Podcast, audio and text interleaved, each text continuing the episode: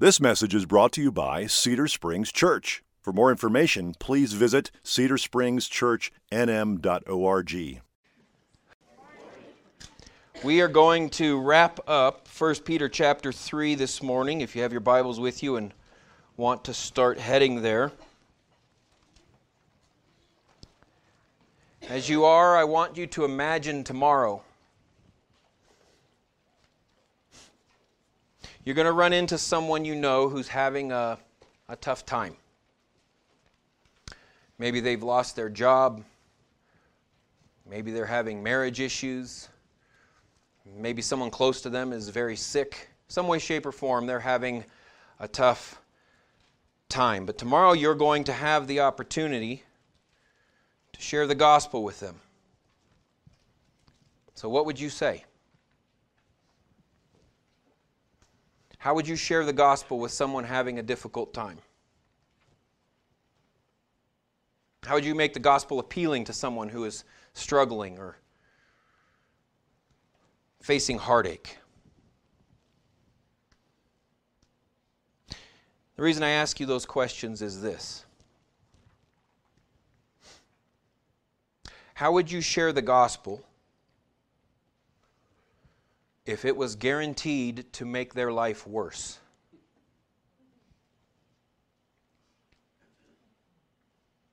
How would you share the gospel if it was guaranteed to bring your hearer more suffering and persecution?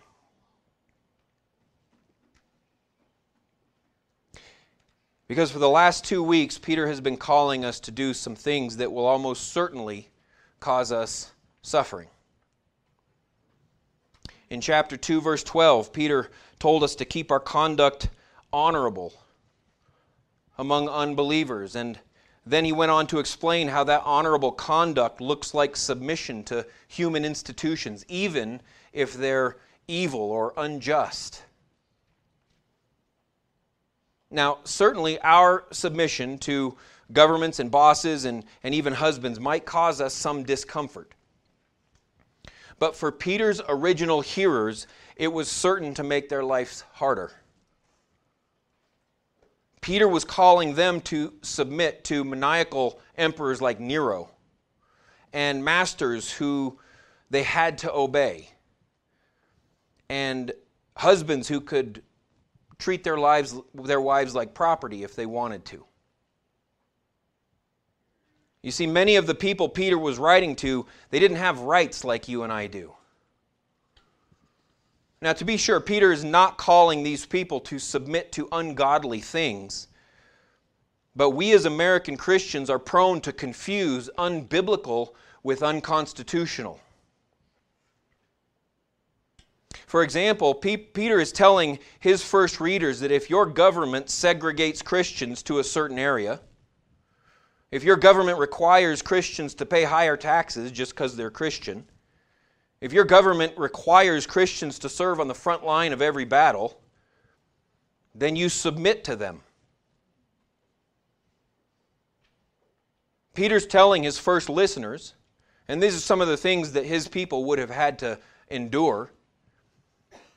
He's telling his first listeners if your superior, if your master, if your boss requires you to work five 14 hour days or six 14 hour days, or they don't pay you, or the only job they let you have is to, to empty the latrines for the next 10 years, you submit to them. Peter's telling his first listeners if your husband says that you're not allowed to go certain places, or you're not allowed to wear certain clothes, or you have to eat what he tells you to eat, you submit to Him. You see, as uncomfortable as these past couple of weeks may have been for us, we need to understand that what Peter is saying was certain to cause suffering for his audience. So, the question that Peter can hear us asking, along with them, it's a question that he knows is going to come up in the mind of everyone listening to him, regardless of their situation, is why should I do this? Is there something more to this than just suffering like a good Christian? In other words, our God knows that after calling us to these kind of difficult things, that we need some encouragement. We need some, some inspiration. We need some motivation.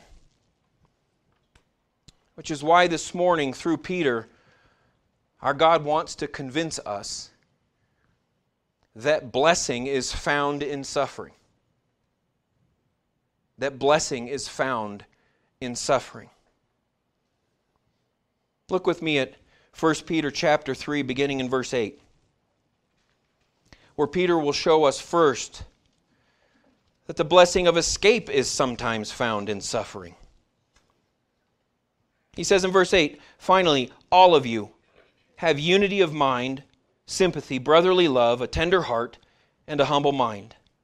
Do not repay evil for evil or reviling for reviling, but on the contrary, bless for, th- for to this you were called, that you may obtain a blessing. Now, we've already seen Peter do this before. He likes this format where he gives us both the positive and the negative of a command. The positive, he says, is have unity of mind, sympathy, brotherly love, a tender heart, and a humble mind. You'll notice how all of those have something to do with how we relate to other people, how we bless them. But here's where we begin to see Peter's growth as a person. The same guy who asked, How many times should I forgive? The same guy who was quick to pull out his sword for those who were threatening Jesus. Now he says that this brotherly love and humility and, and tenderheartedness isn't just for those who show us the same. He says, I'm talking about blessing everyone, even those who slander and do evil to you. The government does evil to you. Bless them.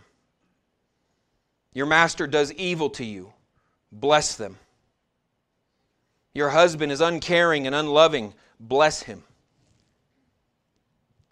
I, I, have to think that Jesus' words must have been ringing in Peter's ears while he was writing this. If you'll remember when Jesus said, But I say to you who hear, love your enemies and do good to those who hate you. Bless those who curse you. Pray for those who abuse you. To one who strikes you on the cheek, offer the other also. And from one who takes away your cloak, do not withhold your tunic either.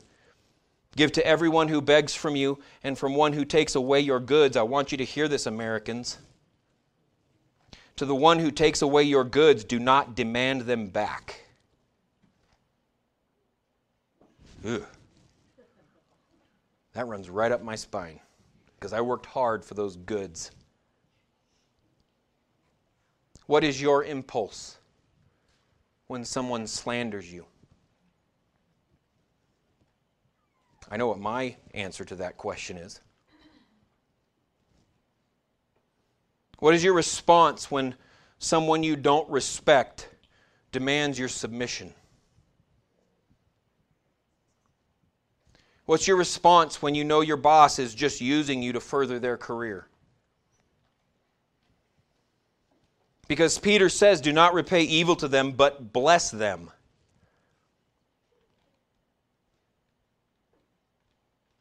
And he says at the end of verse 9, listen to this, here is his argument. He says, Bless them so that you may obtain a blessing. Okay, now we're getting somewhere blessed to obtain a blessing. Which means we got to ask the question why did Peter use the following quote? Because I've told you this before. That little word at the beginning of verse 10, for, can be translated as what? Because. Good. So when Peter says, blessed that you may obtain a blessing, he then says, because, and then he quotes this psalm, which is Psalm 34. It's a weird psalm, it's an interesting psalm. It's got so much history behind it. We have to ask why did he quote this psalm? He says, Whoever desires, in verse 10, he says, Whoever desires to love life and see good days, let him keep his tongue from evil and his lips from speaking deceit. Let him turn away from evil and do good. Let him seek peace and pursue it, because the eyes of the Lord are on the righteous and his ears are open to their prayer but the face of the Lord is against those who do evil. So, what does it look like for the eyes of the Lord to be on the righteous, or for him to care for the righteous, and his ears to be closed to those who do evil? What might that look like? Well, David said he wrote Psalm 34 about the time when he acted nuts in front of the Philistines. You might know this story. David had already been anointed king by God, but, but Saul hadn't been removed from the throne yet. And to make matters worse, Saul's, Saul knows that David was anointed as king, and so Saul's trying to kill David. So the reason Peter uses this psalm is because not only did David not try to take the throne from Saul, but while Saul was trying to kill him, David blessed Saul. David submitted to Saul, even though he had been anointed as king. Twice Saul tried to kill David, and twice David blessed him and said he wasn't going to harm Saul, even though he had the chance, because Saul was king. But Saul didn't care. He continued to try to kill David. So at one point, David didn't have any other option but to flee to the Philistines. Now here's the problem. If you remember the Philistines, they were not fond of David. For one, he had killed their favorite giant named Goliath. And two, after that circumstance, this little, this little song came about that went, Saul has killed his thousands, but David his tens of thousands. That little ditty was about the Philistines. So David's only path of escape from Saul was to the hometown of his enemies. And the servants of the Philistine king saw David in their city. In 1 Samuel chapter 21, beginning in verse 12, and I'm going to paraphrase this, you can look it up if you want. It basically says that David was very afraid of the king of Gath, that's the Philistine king, so he changed his behavior before them and pretended to be insane. It says he drooled and he wrote nonsense on the wall. And so the, the servants took David to the king, and the king said, Behold, you can tell this guy is nuts. Why did you bring him to me? Do I need more crazy people in my city? Should I invite him over to dinner? He says. Get him out of here. They let him go. There used to be a candy store down by the post office here that sold candy incredibly cheap. For just a few dollars, you could buy a grocery sack worth of candy. So, scraping a, a, a, few bucks together and riding our bikes to this place was a summertime favorite when we were young. So, one day we wanted to go to this candy store, but my friend explained that we needed to go quickly while his mom was in town because he had been grounded from going to the bottom of the hill. So, the good friend that I am, I said, Well, we better make it quick so your mom doesn't see you. Let's go. So we are screaming down this hill, and I'm not joking. I mean the hill that I live on now. If you've been to my house, we are going very fast, as fast as our bikes will take us. When around the corner, his mom, we see her start coming up the hill. So my friend thought he could get out of it if he just rode off the side of the road at full speed. And I'm following behind. He's in front of me. I'm behind. And, and at first, the first thing that immediately happened was his feet came off of the pedals, and it kind of looked like he was riding a bull through the through the weeds and then he hit a stump or a rock or something, and that catapulted him into the air, skidded to a stop in the dirt. And that's not the funny part. The funny part was that his mom stopped on the road, marched over into the dirt, grabbed her son, took him back, chucked him into the van, shut the door, marched back over into the weeds, grabbed his bike, chucked it in the back of the van, and took off. I never saw that friend again. Just kidding. I did. The point is is we will do some crazy things to stay out of trouble, won't we? The point is that when you look at Psalm 34, the amazing thing that begins to emerge is that David saw his acting crazy as God providing him an escape. Let me read you a few other things David said in this psalm that, that Peter is quoting a chunk of here. In Psalm 34, David said, About that time he acted nuts in front of the Philistines. He said, I sought the Lord, and he answered me and delivered me from all my fears. When the righteous cry for help, the Lord hears and delivers them out of all their troubles. Many are the afflictions of the righteous, but the Lord delivers them out of them all. In fact, let me ruin a verse for many of you that I guarantee you have somewhere in your house. Might even be written in paint on your kitchen nook wall. Possibility. Psalm 34 about this, this thing says, Oh, taste and see that the Lord is good. Blessed is the man who takes refuge in him. So write this down. The Bible is telling us that, that if you ever feel threatened, just act like you're nuts and you'll get out of it. What I don't want you to miss is that David doesn't see the time he drooled and wrote nonsense on the wall as just a, a fanatical act of desperation. No, David wants everyone to taste and see the goodness of the Lord when he provided me a way out of certain destruction by drooling like a madman. That's how much David trusted God. And that psalm is what Peter uses to explain our blessing. The eyes of the Lord are on those who seek peace and pursue it, like David did with Saul. And Peter wants us to know that, that there is blessing found in suffering, and sometimes, sometimes the blessing found in suffering is escape. Look at verse 13. Peter concludes Now, who is there to harm you if you are zealous for what is good?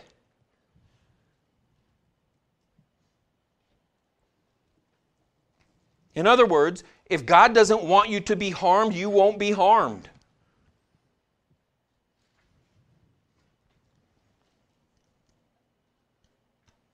Sometimes the blessing found in suffering is escape, but what if that isn't the case? What if our effort to bless those who hate us just turns into more suffering? Well, I want you to notice next in verse 14 that Peter tells us, yet while, while the blessing of escape is sometimes found in suffering, he says the blessing of opportunity is often found in suffering. Look at verse 14. He says, But even if you should suffer for righteousness' sake, you will be blessed. Have no fear of them, nor be troubled, but in your hearts honor Christ the Lord as holy always preparing to make a defense to anyone who asks you for a reason for the hope that is in you. Yet do it with gentleness and respect, having a good conscience, so that when you are slandered, those who revile your good behavior in Christ may be put to shame. For it is better to suffer for doing good, if that should be the, God's will, than for doing evil. What reaction does suffering provoke in you? Do you strive to get away from it? Or, or defend yourself from it? Or, or maybe even do you think suffering is, is because of something you did wrong against God? Some kind of punishment? If so, what Peter wants to do is completely reorient your perspective of suffering. He wants to remind us that despite how much we dislike it, suffering is never this cosmic mistake, something out of God's control. Peter is saying that suffering is often a God ordained blessed opportunity for us to share the hope we have in Christ.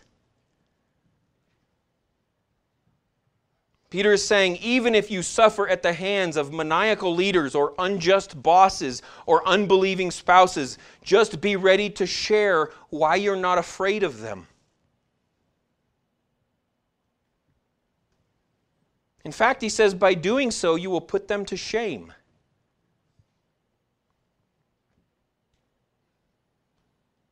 When they continue to slander and revile and, and do evil to you, just continue to bless them and watch the people around you begin to ask, How can you do that?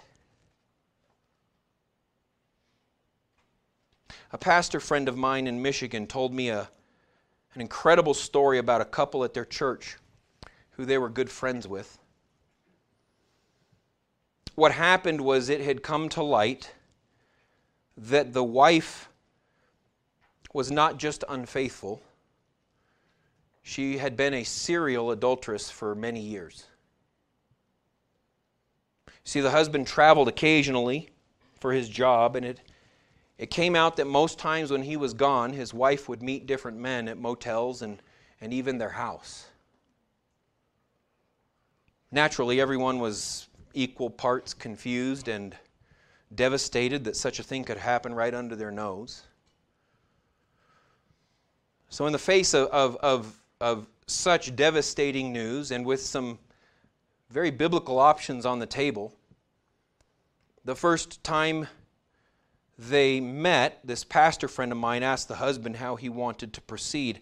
And the husband's answer was, If she will repent, I would like her to be my wife.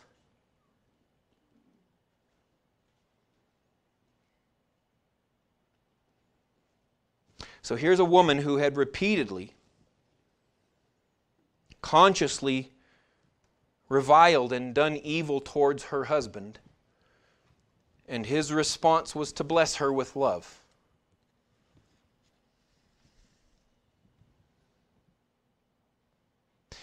How many of you are wondering if there's something wrong with that husband? I, would say that even we are puzzled by what Peter is calling us to do when we see it in action.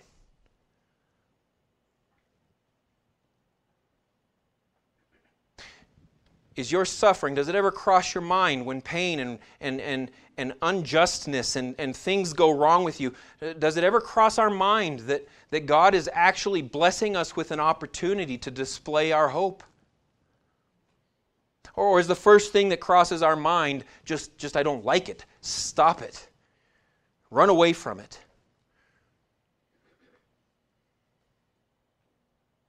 If we can guard ourselves from becoming absorbed with our own discomfort, we won't miss the God ordained opportunity that lies right in front of us.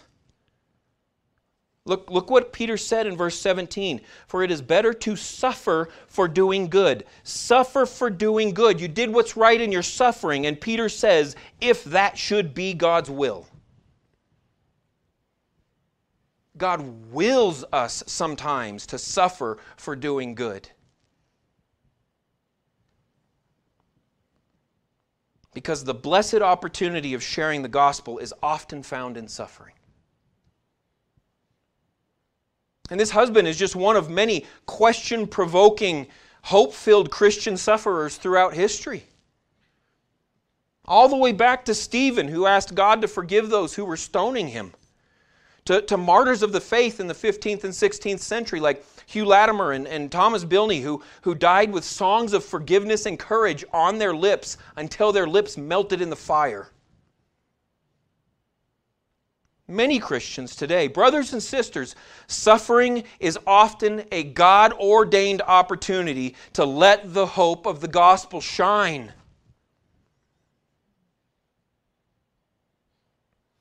When submission to tyrannical government causes suffering, when unjust masters take advantage of us, even if our spouses or our closest friends slander and revile us, if we can look to our Savior, instead of ourselves. Those times are often gospel charged opportunities to, to display our hope. To explain, not with malice and ridicule and sarcasm, but with gentleness and respect, the power and majesty and hope and refuge that our God is. But we have to not focus on ourselves. The blessing of escape is sometimes found in suffering, but the blessing of opportunity is often found in suffering. Which leads to the last way that Peter wants to encourage us. But before we get there, I want to go back to the questions that I asked you at the beginning. How, how would you share the gospel if it was guaranteed to make your listener's life worse? What, what about the gospel is appealing if it is guaranteed to cause more suffering and more persecution? Because what I didn't mention at the beginning is that we as Americans live in a kind of historical bubble. The idea of, the Christian faith being accepted, much less for much of American history, applauded. It's a historical oddity. Only 5% of Christians that have ever existed live in a country at a time when Christianity was accepted by their culture. Meaning, for 95% of Christians that have ever lived, the gospel made their life harder.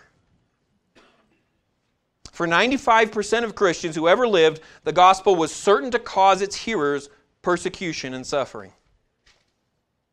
And here's what's more interesting. In those cultures that accept Christianity, by and large, the gospel languishes. Christians are lethargic, uh, conversions are sporadic. But countless studies have shown that the more suffering and persecution that is at stake, the more the gospel thrives. The worse the suffering, the more underground churches thrive and the deeper the gospel takes root. So, what about the gospel is so appealing if it's going to make your life worse? That blows the American gospel right out of the water. How do you share the gospel when, like in Peter's time, it's almost certain to cause suffering? Here's the answer The blessing of escape is sometimes found in suffering. The blessing of opportunity is often found in suffering. But in verse 18, Peter begins to bring us to the point that the blessing of hope is always found in suffering. The blessing of hope is always found in suffering. He says in verse 18, Let's go back to 17 because we got another because. He says there, it is better to suffer for doing what is good. He tells us to be ready to, to, to, to, give an answer for the hope that is in us. Verse 18, because Christ also suffered once for sins, the righteous for the unrighteous, that he might bring us to God, being put to death in the flesh, but made alive in the Spirit in which he went and proclaimed to the spirits in prison because they formerly did not obey when God's patience waited in the days of Noah, while the ark was being prepared, in which a few, that is, eight persons, were brought safely through the water. What about the gospel is appealing when it's guaranteed to make someone's life worse? Peter makes the answer very clear. When you take a more comfortable life out of the gospel, the only thing you're left with is the beauty and power and victory of Jesus Christ on the cross.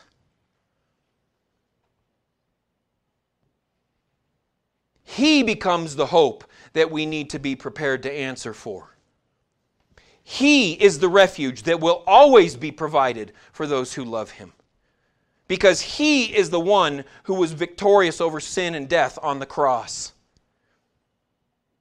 You see, when we remove the idea of the comfort of this life out of the gospel, when that is eliminated for us, we're forced to explain to people there is something more important than this life. We have to explain that hardship on this earth is not our biggest concern. That sin and, and the potential for eternal judgment is a far bigger issue than how you're being treated by your government. And that truth, that truth that there's more to, to, to us than this life, it unlocks the door to the beauty and the majesty of Jesus Christ. Because Jesus defeated sin and death on the cross on our behalf, all we have to do is trust Him, and we have the hope of eternity through grace. And Jesus ain't stingy with his grace.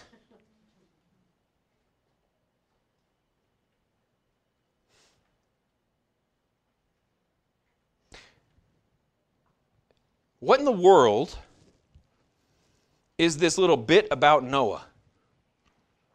What does it have to do with anything?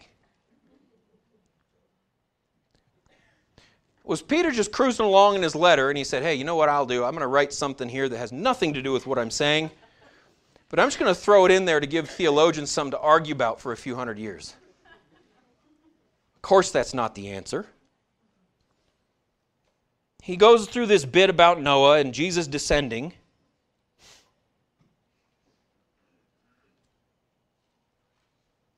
And then he says, baptism, which course, this is verse 21, baptism, which corresponds to this, now saves you, not as a removal of dirt from the body, but as an appeal to God for a good conscience through the resurrection of Jesus Christ. So, what in the world is this about Noah and baptism? Peter has been calling us to bless those who revile us and do evil toward us. But what about them? Is God just going to let them slide?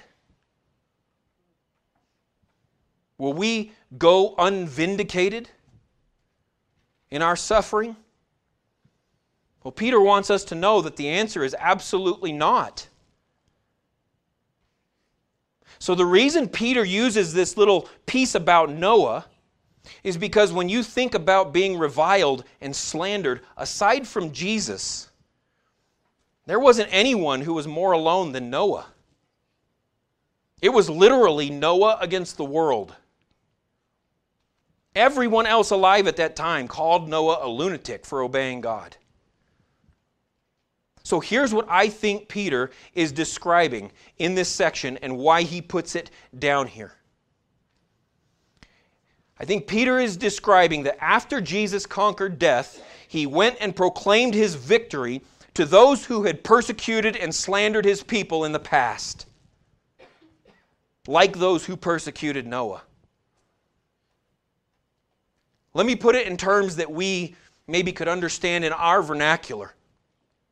I believe that what Peter is saying is that after Jesus defeated the cross, he descended into hell to those who had defeat or who had persecuted his people, and he said, Booyah! I won. You lost. I was right, you were wrong. And those people that you persecuted, they're mine. And now I have the authority to judge you. He stepped out in front of the people who he saved and told the people who hadn't received judgment yet that judgment was coming because he had defeated death and sin on the cross. So whether it was fallen angels, is just some of the some of the dispute, whether it was fallen angels or humans. What Peter is saying is that Jesus went and proclaimed his victory on the cross to those who thought they'd won. He proclaimed that there is now no question who won and who lost. And that same salvation and that same vindication is awaiting you and I if, if we're okay with Christ doing the vindicating. Because it's His victory, not ours. The blessing of hope is always found in suffering. Just like Noah was saved from the flood by the ark, you and I have been saved from destruction by Jesus Christ. Jesus Christ is our ark.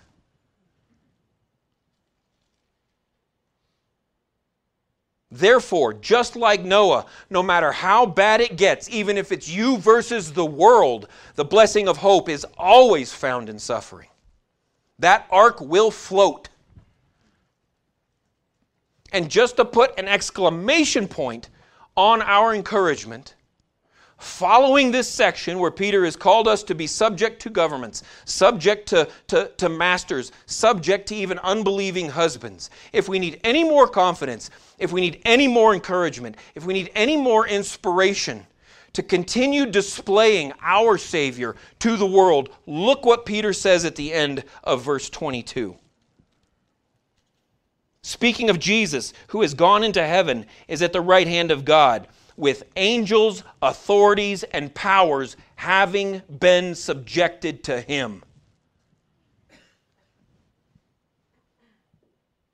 We bless those who persecute us because ultimately all angels, all powers, all authorities have been subjected to Christ because of his victory over sin and death. Brothers and sisters, do we need more hope than that? If we are persecuted by our government, they are subject to Jesus Christ. If we are persecuted by our masters, they are subject to Jesus Christ. If we are treated unfairly by an unbelieving spouse, they are subject to Jesus Christ. When we are reviled, Jesus is victorious. When we are hated, Jesus is victorious. When evil is done to us, Jesus is victorious. So listen, what Peter is trying to explain to us is I understand what I've just asked you to do might cause your life to fall apart. It might make everything you hold dear come into question.